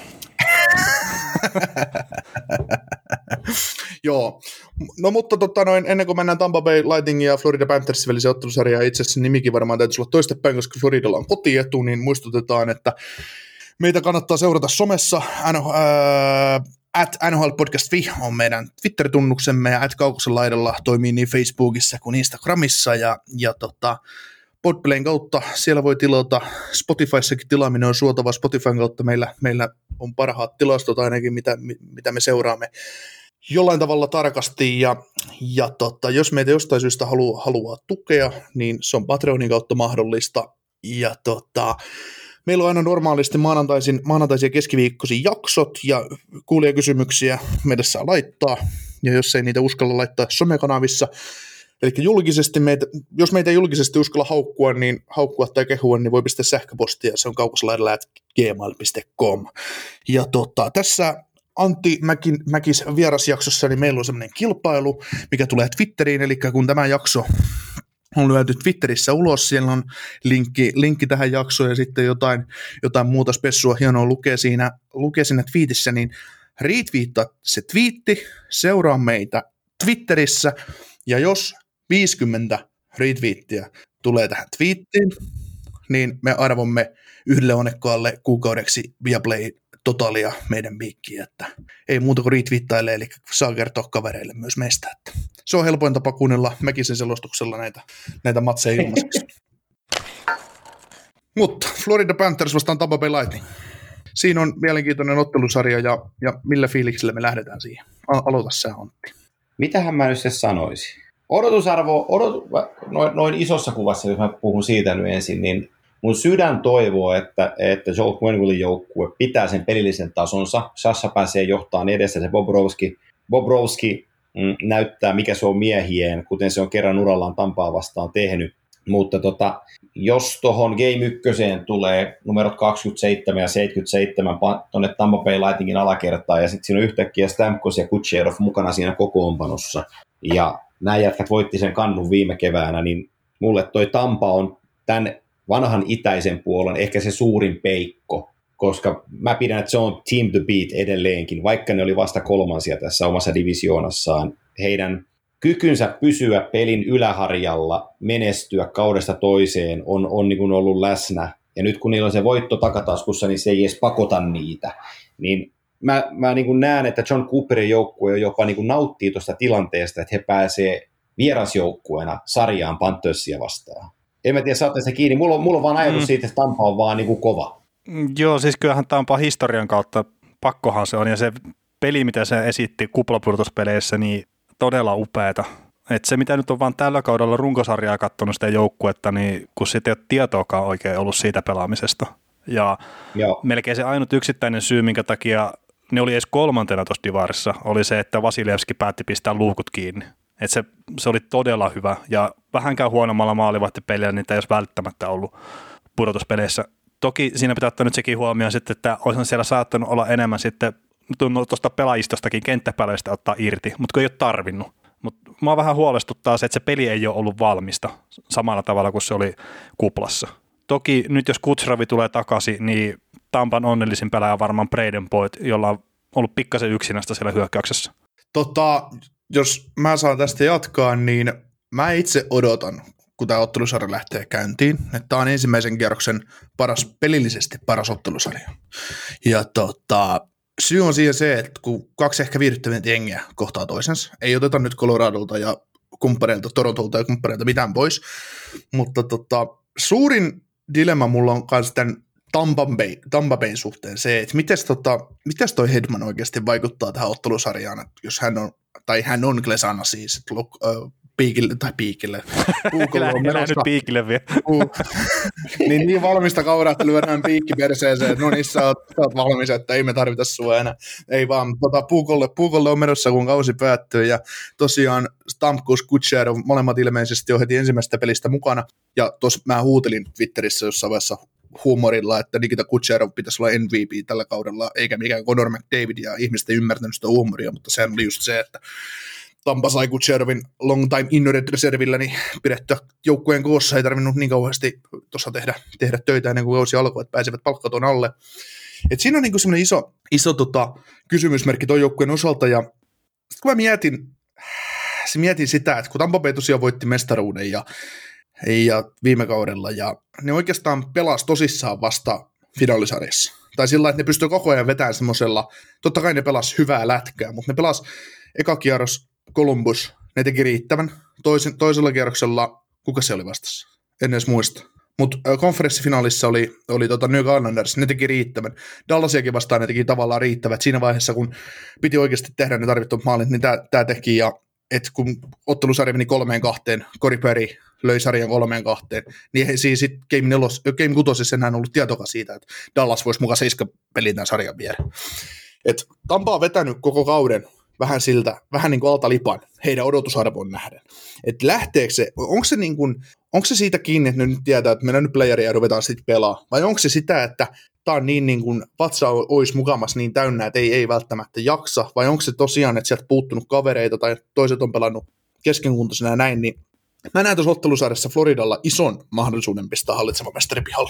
Joo, se, se mahdollisuus on siellä olemassa, mutta mut mä saan, kun me puhutaan sitä sentteri keskikaista merkityksessä taas, tai mä puhun, Braden Point, Anthony Sorelli, Jani Gord, Tyler Johnson, toi nelikko on vaan niin kuin rautanen. se, että missä kunnossa Kutcherov on, me ei tiedetä sitä. John Cooper varmaan tietää, Kutcherov itse tietää, missä kunnossa Steven Stamkos on. Mm, jos nämä jätkät on oikeasti kunnossa, niin mm, heillä on kuitenkin se kokemus, he on primissa iän puolesta, niin heillä on se kokemus siitä, että mitä vaaditaan, että voidaan ottelusarja voittaa. Niin heillä on se niin vahva, kun vastaavasti Florida Panthersilla kokemus runkosarjan, runkosarjan sarjan voittamisesta, niin siellä ei ole sitä, ihan sitä samaa vahvuutta ää, läsnä. Mutta tota, se iloinen Panthers-peli, millä, missä niin kuin mennään miljoonaa ja voitetaan laukaukset ja maalipaikat ja, ja dominoidaan kiekko, kiekonhallinnan kautta peliä, niin jos ne pystyy sitä pelaan Tampaa vastaan, niin sitten Florida Panthers on Stanley Cup voitto, voitto niin kuin kaliberin joukkue. Joo, sam- sama fiilis just toi Panthersin nopea suunnanmuutospeli, aggressiivinen karvauspeli, mitä ne tekee, niin sitä on ollut tosi ilo seurata ja etenkin jos ne saa pidettyä sen, no onko se nyt sitten rytmi vai miksi, miten, että et ne osaa oikealla tavalla ajoittaa esimerkiksi sen karvauspelaamisen siinä, että se Tampa ei pääse kiekottelemaan alta pois, niin kyllä mä sanon, että Tampa jopa sille suhkot hyvänäkin päivänä on helisemässä sen homman kanssa. Se ei ole ollut sattumaa, että Panthers on ollut niin hyvä tällä kaudella. Tota, tuohon Panthersiin vielä, niin tosiaan niin kuin sä sanoit, että se on ollut hyvä. Me kaikki tiedetään, kuin hyvä Panthers on parhaimmillaan ollut. Ja se joukkue on noussut uudelle tasolle, ja tuossa alkuus puhuttiin, että nyt siellä on pelillinen, pelillinen identiteetti. Niin just joku Sam Bennett, Alexander Wember on ollut tosi loistavia siirtoja tai hankintoja tähän jengiin. Sitten mietitään sitä Michael Matheson, Patrick Hörnqvist tradea. Kun mä sanoin, taidettiin sanoa, että Bill Sitohan ryösti tavallaan siinä Pingvissä, mutta Matheson on ottanut se taas Pingvississä taas päässyt, sai niin hyvä pakkiparin kuin Cody Jesse rinnalle, niin alkoi peli toimia, niin, niin, tota, niin, niin, se on ollut tavallaan molemmille pelaajille hyvä, kun Hörnqvistihän tuli sitä tradeä ehkä ajateltiin niin, että aha, Hörnqvist tulee jäähdyttelemään kolmeksi kaudeksi tänne Floridaan, mutta Hörnqvist hän on palannut sille tasolle, mitä se oli joskus silloin 2000, 2016, kun nämä voitti Stanley Cupin Penguinsissa, että, että se on ollut niin kuin loistava ha- haku. Ja, jos tähän niin Panthersin ottaa, ottaa sen verran kiinni, kun se viime kaudella se Joe, Joel Quenvillen opit eivät vielä toimineet, tuo joukko oli sekaisin kuin seinäkello, niin tällä kaudella ne on lähtenyt toimimaan, siellä on ollut oikeanlaisia pelaajia, niin jo, kun mä sanon näin, niin onko mä kauheasti väärässä? Tämä jengi näyttää siltä Chicago Blackhawksilta, mikä voitti kolme mestaruutta kuuteen vuotta. No, tässä on paljon samaa. Mä, mä ostan tuon sun ajatuksen. Mm. Ja sitten jos miettii sitä viime kautta, että se mikä oli Panthersin tunnusomainen merkki, että tuli paljon vastahyökkäyksiä omiin, että olisiko se, että se pelitapa, mikä on hyvin aggressiivinen, että se, se ei ollut vaan siellä selkäytimessä vielä pelaajalle, että ne ei osannut lukea niitä tilanteita oikein, ja sen takia se homma levisi monesti tosi ruman näköisesti. Et voisiko se olla vaan, että se otti pikkasen aikaa, ja nyt tällä kaudella nähdään sitten sitä, että mitä se voi olla tosiaan parhaillaan. Mm, ja vääränlaisia pelaajia väärissä rooleissa. Että nythän joukkue on paljon nuorempi ja tavallaan raikkaampi, just vaikka siellä on niin kuin, tavallaan nimetöntä kaveria keskikaistalla oli alkukaudesta. Siellä pelasi luostarista kumppanit, mutta ne toteutti hyvin sitä mm. juttua. Ja... Joo, eikö siis asia, mistä mä haluan sanoa, niin se, että mistä tuossa aikaisemmin puhuttiin Jordan Stalin merkityksestä, niin, niin, niin kyllä mä näen tosi, tosi hyvällä fiiliksellä. Mä oon odottanut tuota Owen Tippettiä tässä jo muutaman vuoden. Ja, ja nyt Owen Tippett on tullut siihen rooliin tässä joukkueessa, että et, et se pystyy kantaa niin kuin vastuunsa tuloksentekokentässä. Toi Sam Bennettin lisääminen oli Bill Sidolta niin kuin täydellinen lisäys tähän joukkueeseen. Ja jos me mennään siihen bottom sixiin, joka kuitenkin pudotuspeleissä on tosi tärkeä, niin jos kolmoskentässä on Vatrano, Venberg, Hönqvist, nelosessa Lombari, Achar ja Mason Marchment, niin toihan on tosi hyvä bottom kutonen. Ihan siis superhyvä. Niin, no mä sitten jos niinku heittää Tampan puolelta, että sieltä nyt Parkli Kurro taitaa olla sivussa koko loppukauden, että vähän semmoista uutisointi ollut, niin Joo. Se, se, on sinne bottom sixiin, niin se on tosi iso menetys. Et siinä kohti just toi Panthersin just bottom six, niin se saattaa olla tosiaan käänteen tekevä tuon sarjan kannalta jopa. Vaikka aina mietitään just sitä, että miten Parkkovi versus Braden Pointti jenne, niin kyllä se monesti sitten menee tiukoissa pudotuspelisarjoissa, että ne on ne alakentät sitten kuitenkin ratkaisemassa niitä pelejä loppupeleissä. Kyllä. Yksi semmoinen yhtäläisyys tälle ottelusarjalle on se, että nämä valmentajat John Cooper ja Joel Quenville kohtasivat toisessa 2015 finaaleissa, jolloin Chicago, Chicago voitti kolmannen kannunsa ja Timonen sai ensimmäisen kannunsa ja silloin Quenville poistui ottelusarjasta voittajana, että toistaisiko historia itse? Meinaako, että ne fiilistelee käytävällä sieltä? Joel, nä- Joel näyttää ennen ensimmäistä peliä Johnille, että mä vien sua taas.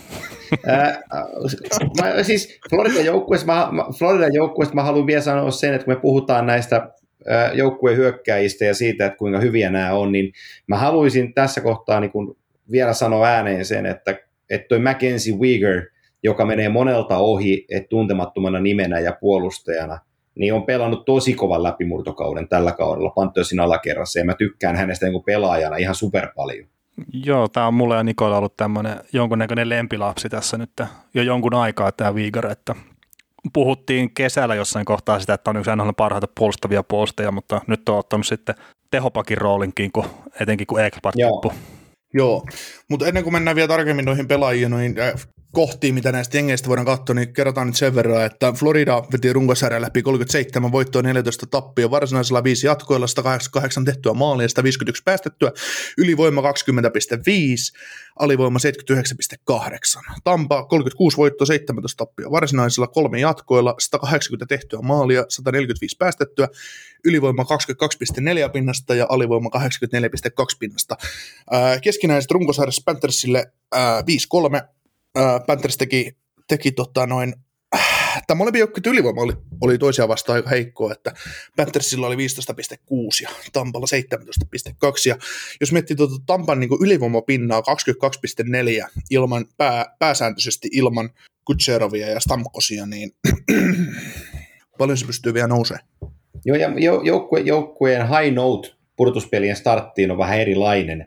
Eli vaikka aina sanotaan, että runkosarja on erikseen ja pudotuspeli on erikseen, mutta ollaan, me ollaan Kimen kanssa käyty monta tosi hyvää keskustelua ö, oluen ääressä siitä, että kuinka niin kuin voittaminen tarttuu ja kuinka erilainen fiilis on, on tulla aamulla töihin, kun sä tiedät, että et, et meillä on hyvä eilisiltä takana. Panthers on purtuspeleihin lähtisi kuudeottelun voittoputkessa ja Tampalla on kolme tappioa. Nyt mä tiedän, että Tampalla kokoonpanossa ei ollut A-pelaajat ja niin päin pois, mutta heillä on kolme edeltävää ottelua päättynyt isoon L. Toinen on hakannut 6 v taululle. Niin se fiilis siitä, että missä se drive menee, niin se on kissojen puolella. Tota, Tampan kokoonpano on sen verran, että Atletikissa heidän hovitoimittajansa psyykkailee tällaista, että kokoonpano olisi ensimmäisen matsin Palat Point Kutcherov, Kilorin Cirelli Stamkos, Coleman Corde Colton, Maroon Johnson Joseph, Pakki, Pakit, Hedman Rutta, McDonough, Chernak, Chergatsev, Savard. Meillä oli siinä tammikuun kausiennakossa, kun Antti oli mukana, niin puhuttiin josseista. Katsotaan top 6 hyökkäystä. Kutserov on jos, Stamkos on jos, Palattikin on ehkä jos. Sitten katsotaan top 4 puolustusta, Hetman on iso jos, McDonough on iso jos. Onko siinä nyt vähän liikaa josseja tuossa kokoonpanossa? Siitä huolimatta, että on, siitä huolimatta, että ne on tosi kovin jätki. Mm, me nähdään sen Game 1 jälkeen. Se, se paljastaa. Kaukonen. niin, siis toi ei ole hyvä, että joutuu jossittelemaan niillä parhailla pelaajilla noin paljon. Ja sehän taas Tampan kohdalla olla, että jos ne nyt tästä pääsee jatkoon, niin äh, sitten se on tavallaan parempi etenkin just Kutseroville ja näin, että pikkuhiljaa saa sitä pelituntumaa paremmaksi ja kaikkea tämmöistä. Ja se sitä kautta rupeaa löytyä. Mä en välttämättä siinä ekassa pelissä odota isoja pitkän pelaamattomuuden jälkeen. Mutta sitten se saattaa vastavuorosti olla Hedman, joka on menossa just leikkaukseen, ja Stamkosi, mikä nyt on ollut pitkään sivussa taas, ja mikä on McDonaldin tilanne, niin sehän voi olla, että siellä rupeaa ne pikkuomat sitten varrassaa enemmän, että mitä pitemmälle pelit etenee. Onko Antilla tai jotain? No ei, mulla ole sen enempää. Mä sanon vaan sen, että se Game 1 näyttää. Eli kun sä sanoit tämän kokoonpanon ja mulla se on rosteri tuossa selmien samanlaisena, niin me nähdään sen Game 1 osalta, että missä on Kucherov, missä on Stamkos, mikä on Palatin tilanne, miten, miten se Hedman siellä kentällä liikkuu, pystyykö se olemaan jään päällä vai meneekö se, murtuuko se jää, kun se polkaisee, miten McDonald tulee laukauksien eteen. Näistä asioista me nähdään, että onko ne ehjiä vai eikö ne ole ehjiä. Kaikki muu siihen, siihen, siihen asti niin on, on jossittelua. Joo, se on aika monta kertaa NHL pudotuspeleissä ja NHL-sarjassa tai kaikissa jääkiekkopeleissä ylipäätään nähty, että vaikka ne kärkeäjät ne on mukana kokoonpanossa, mutta jos ne on keskenkuntoisia, niin ne, ne ei vaan ole omia itseään siinä vaiheessa. Että oli se kyse sitten Hedman tai Stamkos tai Kutserov, ihan, ihan kuka vaan. Mitä tota, onko sellaisia pelaajia, jota haluaisitte nostaa Tampasta, Tampasta niin tikun nokkaa, että mihin, mihin, mihin tämä kulminoituu, vai onko me kulminoitu tämä Tampan osalta jo pitkälti, pitkälti no, mä, en, no, kautta? No joo, mä nostaisin hyökkäjistä yhden, yhden nimen vielä esiin. joka, joka on niin kuin mun mielestäni tosi tärkeä pelaaja tälle joukkueeseen. Hän, hän on toki pitkällä sopimuksella kiinni ja, ja tota, tämä organisaatio tietää, mikä hänen arvonsa on. Mutta mulle tärkeä pelaaja on Jani Gord ja hänen, hänen työmääränsä ja erikoistilanne osaaminen, alivoiman pelaaminen. Jani Gord on, on, on menestyksen tekijä. Kaukonen. Joo, tota, mä tota Braden Pointtia otin tuossa alussa, niin ehkä just se, että se hänen runkosarjansa ei ollut ehkä niin lennokas kuin mitä tuo pari aikaisempaa on ollut, ja sitä vähän spekuloitinkin itse asiassa siinä, että voisiko tulla Kutserovia ikävä, kun Kutserov on yksi aina parhaita pelirakentajia sitten kuitenkin tuosta laiturin tontilta. Niin ehkä se näkyy sitten vähän pointin pelissä, niin ihan silleen mielenkiintoista, että tuleeko sillä nyt vähän enemmän tilaa, kun Kutserov kuitenkin tulee takaisin siinä. Että vaikka se olisi keskenkuntoinen, niin se varmaan saa kuitenkin enemmän nyt huomioon sitten tuo Kutserovi ehkä siitä. Niin silleen mielenkiintoinen nähdä, että tosiaan mikä rooli se pointti ottaa, kun oli mun mielestä se viime puolustuspelien paras Tampa-pelaaja tai hyökkääjä, sanotaan näin. Mm, no se Jani Koodin lisäksi, jos mä nyt mietin tuosta vielä jotain niin kuin sanomisen arvoista, mitä tulee, mitä tulee mieleen, niin, niin, niin mm, mistä mä nyt... Mä lähden siitä Andrei Vasilevskista siellä tolppien välissä. Että hän on maailman paras maalivahti. Ja jos hän on sillä päällä, että hän päättää voittaa otteluita, hän on niitä harvinaisia maalivahtia nykypäivänä, joka pystyy omalla tekemisellään kääntämään yksittäisiä pelejä voitoiksi. Samaa mieltä tuosta kyllä, että Vasilevski on se käänteen tekevä pelaaja tässä sarjassa. Kertokaa mulle, kun olette fiksumpia. Mikä tämän Jan Rutan idea tässä joukkueessa on, kun pelaajat vaihtuu, vuodet vieri, mutta Jan Rutta pysyy ja Hedmanin rinnalla? Eihän Jan Rutta nyt, se tuli Chicagosta silloin treidillä toissa kaudella muistaakseni. Se on, sä tarvit sellaisen niin kuin tasapainottava pelaaja. Mun mielestä Jan Rutta on tasapainottava pelaaja. Sehän oli viime keväänä vaan pudotuspeleissä, niin hän oli, hän oli loukkaantuneena sivussa. Mutta että hän on, hän on, niin kuin Erik, hän on Erik Sernak, mutta vähän, vähän huonompi joka osa-alueella. Mutta jos sä katsot tuota puolustajien oikeita, oikeita reunaa, vasemmat pakit on Hedman, McDonough, Sergachev. Kaikki on sellaisia, jotka pystyy tekemään kiekon kanssa asioita. McDonough enemmänkin molempiin suuntiin, toki Hedmankin, mutta kaikki on enemmän tai vähemmän samantyyppisiä. No katsot oikeat puolustajat. Jan Rutta, Erik Sernak, David Savard. No ihan samaa kaliberia nämäkin on keskenänsä. Eli tässä on niin kuin tällainen vanha kunnon majakka- ja perävaunuosasto pakkiparit rakennettu, jossa toinen on selkeästi niin kuin johtava puolustaja, toinen on puolustava puolustaja. Ja mun mielestä Jan Rutta täyttää sen paikan.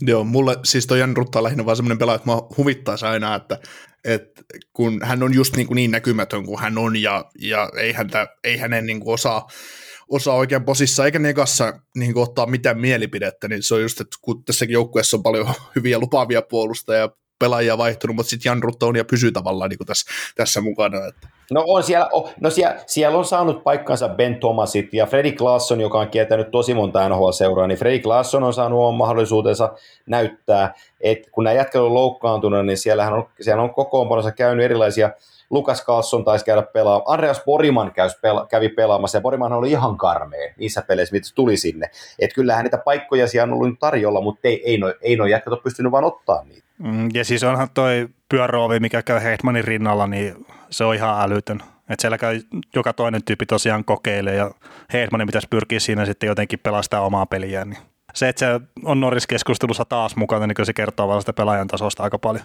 Mennään Floridaan. Tota, veli on pistänyt tämmöisen hienon muistinpanon tänne, että Alexander Parkov on sarjan paras pelaaja, tämän ottelusarjan paras pelaaja. Kommentoi sitä nyt itse vähän. Ai minä? No siis mä sanoin, että se on tämän ottelusarjan paras pelaaja, että se mitä olen itse siis katsonut puhtaasti pelejä, en nyt pohjaa mihinkään tilastoihin tätä, niin ihan sen perusteella, että ajaa sitä oman kentällisensä ja oman joukkueensa peliä kaikkein parhaiten noista, mitä nyt on tämän kauden aikana nähnyt on se Panthers tai olla... Tampan pelaaja sitten tosiaan. Joo, en mä, voi, mä en voi olla toista mieltä. Mä, mä, mä, mä oon Velin kanssa ihan täysin samaa mieltä. Tämän ottelusarjan paras yksittäinen pelaaja tällä hetkellä on Florida Panthersin kapteeni Alexander Barkov. Seuraava Haukosen huomio. Mackenzie Viikar on ehkä sarjan paras puolustaja, mutta onko tämä ehkä just sen takia, kun Hedman on vähän epäselvää? Ää, siis se on, että mikä se Hedmanin kunto on. Että jos Hedman on kunnossa, niin se ei ole kysymystäkään. Joo, sitten mielestä. ei pääse samalle viivalle. Mut muuten toi on tosiaan tuo Viikar, niin se, siis siellä on nyt semmoisia pikkujuttuja, mitkä välillä ihmetyttää, että mitä se tekee, mutta ja kokonaisuutena niin paljon plussan puolelle, että, että pakkohan se nostaa esiin. No, no kyllä siinä on, jos McDonald on kunnossa pystyy pelaamaan, Sergachev on kunnossa pystyy pelaamaan, kyllä siinä niin hyviä puolustajia riittää tuossa sarjassa. Mutta että Floridan kannalta Mackenzie Weekend on tosi tärkeä ja ennen kaikkea se, että se on pelannut Gustav Forslingin kanssa nyt pakkiparina ja se on Forslingin saanut nostettua uudelle tasolle, niin, niin, niin sekin täytyy se merkitys sieltä, sieltä laskea. Et, et Weekeristä on tullut ihan solidi huippupelaaja NHL. Ei tuossa siirtoja tai eh, siirtotakareja, kun mikä tämä kes, syksyllä, kun oli nämä vapaiden pelaajien markkinat ja muut, niin ei kelvannut Torontoa, että olisi ollut kulma tarjollakin, mutta ottivat mieluummin TJ Brody. Mm, siitä voidaan toinen tunnin debatti, että kun etsi, voit soittaa Galleria ja kysyä toimittajilta, ketä siellä on, niin kaikki sanoo, että yli, ylireitattu puolustaja TJ Brody, mutta tämän, nythän purtuspelit nähdään ja Toronto ja Brody isossa ikkunassa, niin sekin mm. on mielenkiintoinen. Niin, kyllä, kyllä. Sulla oli kaukonen iso kysymys Mäkiselle. No, no joo, siis tota, ihan tämmöinen, siis ei liity tähän ottelusarjaan millään tavalla, mutta pystytkö nyt jo myöntämään, että Aaron Ekblad on hyvä pelaaja? Nyt pystyn, eikä tee edes, eikä tee edes tiukkaa. mä oon aika monta, pari, pari viime kautta, ei varmaan kolme, neljä kautta, mä oon moukaroinut sitä, että se ei ole palkkaansa arvoinen.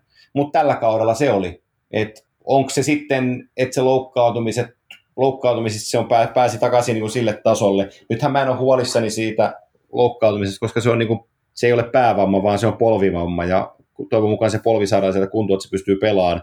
Mutta oli ilo nähdä Aaron Ekblad tuolla tasolla.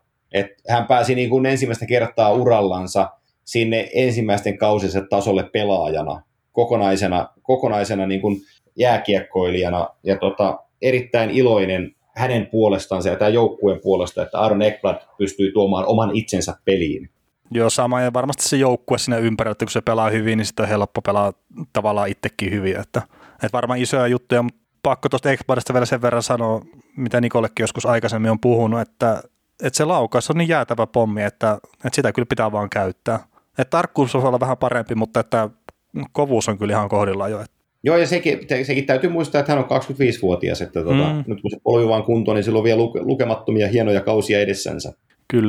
Joo, tämä sitten täällä on Feliltä sellainen hieno huomio pelitavallisia asioita. Panthersin aggressiivinen karvaus tulee olemaan myrkkyä Tampale, jonka parhaat pelaajat ovat enemmän tai vähemmän klesana.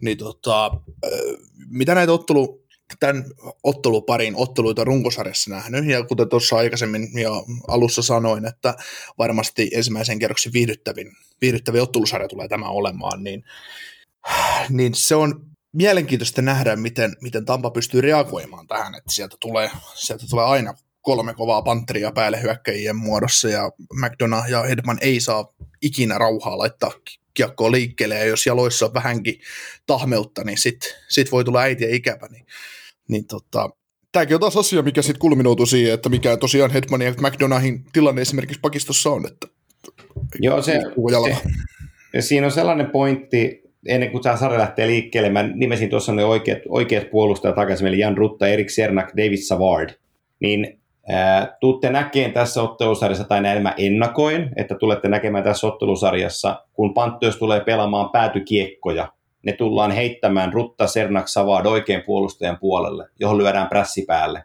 He ei ole kiekkotaitavimpia puolustajia, he on kaikki isokokoisia jätkiä, niin heidän off yllättäminen Panthersin pelinopeudella, prässäämällä, niin he tulee tota puolta kyllä niin kuumentaan tosi kovaa.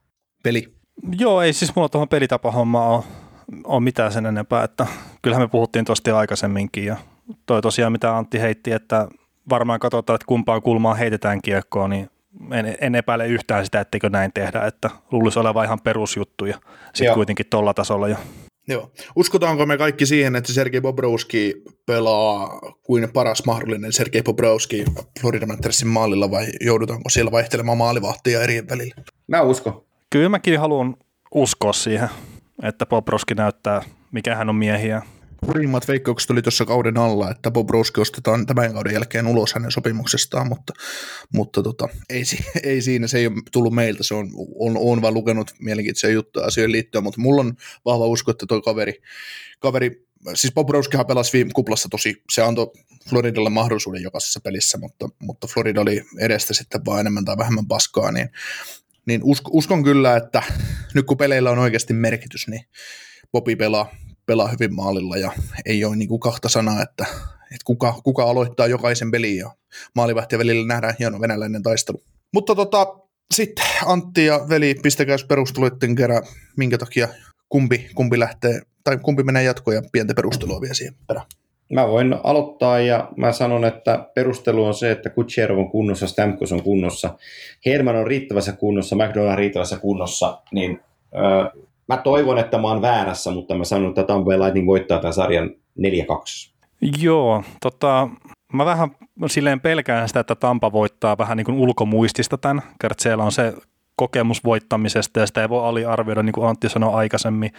Mutta mä veikkaan kuitenkin, että Panthers voittaa tämän 4-3, että tämä menee pitkäksi tämä sarja, se on hyvä kerta, nämä pelaa ensimmäistä kertaa vastakkain purtuspeleissä nämä, nämä joukkueet, niin saavat sitä herkkuu sitten siellä koko rahan edestä. Ja ihan tosiaan sillä, että tämä Panthers pelaa parempaa kiekkoa mun mielestä, tämä on pelannut tähän asti, sitten siellä on Barkovi tuossa Panthersissa, mikä johtaa sitä jengiä. Ja sitten tämä on se joukkue, mikä pisti Tampan eniten polvilleen tuossa runkosarjassa, niin ihan senkin takia mä uskon, että Panthers sitten lopulta tämän vie. Mutta tulee olemaan tiukka sarja, niin 4-3. Joo, hyviä, hyviä pohjustuksia. Mulla on tässä kytenyt itselläni semmoinen kutina pitkän aikaa tästä ottelusarjasta, tai sen aikaa, mitä tässä on nyt tämä ottelusarja ollut selkeä, että, että tota, Tampalla, tai niin, se ei ole mikään maailman suurin ihme, että ensimmäisellä kerroksella lähtee hallitseva mestari lauluun pudotuspeleissä seura- se, se, mestaruuden jälkeisellä kaudella. Ja en ylläty siitä tälläkään kaudella, mutta lukema saattaa yllättää. Florida antaa yhden pelin Tampalle, menee 4-1 tästä jatkoon ja, ja tota, siihen syynä on vaan liian monta jossia Tampassa, että, että se ei ole edullisin tilanne, millä tavalla ne lähtee pudotuspeleihin. Ja, ja Panthers on Tampan ja Carolinan ja Coloradon ja Toronto ja näiden kanssa ihan, ihan yhtä, yhtä hyviä jengejä, niin Tampassa on liian monta kysymysmerkkiä, kysymysmerkkiä tämän ottelusarjan lähdettäessä. Niin Tampa saa yhden pelin ja Panthers 4 Jees. Alkaako meillä, meillä ole tässä tämä paketti sitten? Meillä alkaa olemaan tässä, me kiitämme Antti Mäkistä todella suuresti tästä, että kerkesit meidän mukaamme jutteleen. Toivottavasti nyt et ole kauheasti järkyttynyt taas meidän asioista, mitä ollaan puhuttu. Ei, kiitoksia veli ja kiitos Niko. Teidän kanssa on kiva rupatella ja sen takia tässä tultiin jälleen kerran mukaan. Joo, kiitos minunkin puolestani Antille ja kiitos myös Nikolle tästäkin juttuhetkestä. Joo, muistakaa käydä retweettamassa Twitterissä. Kuuntelit näköjään sitten ihan loppuun asti. Veli ja Niko kiittää. Ensi kerralla jatketaan. Kaukosen laidalla podcast. Rakastu aina uudelleen. Maistuu aina kuin italialaisessa ravintolassa. Pizzaristorante. Weekend Festival tuo kesän kovimman artistikattauksen Espooseen toinen ja kolmas elokuuta. Luvassa on ikimuistoinen kokemus valoilla, laasereilla, erikoistehosteilla sekä maailman suurimmilla DJillä, kun Nicky Romero, Rehab, Tiesto, Alan Walker, Timmy Trumpet, Showtek ja monta muuta nousee lavalle. Lippujen hinnat nousevat 6. toukokuuta. Katso koko kattaus ja hankin liput nyt osoitteesta bknd.fi.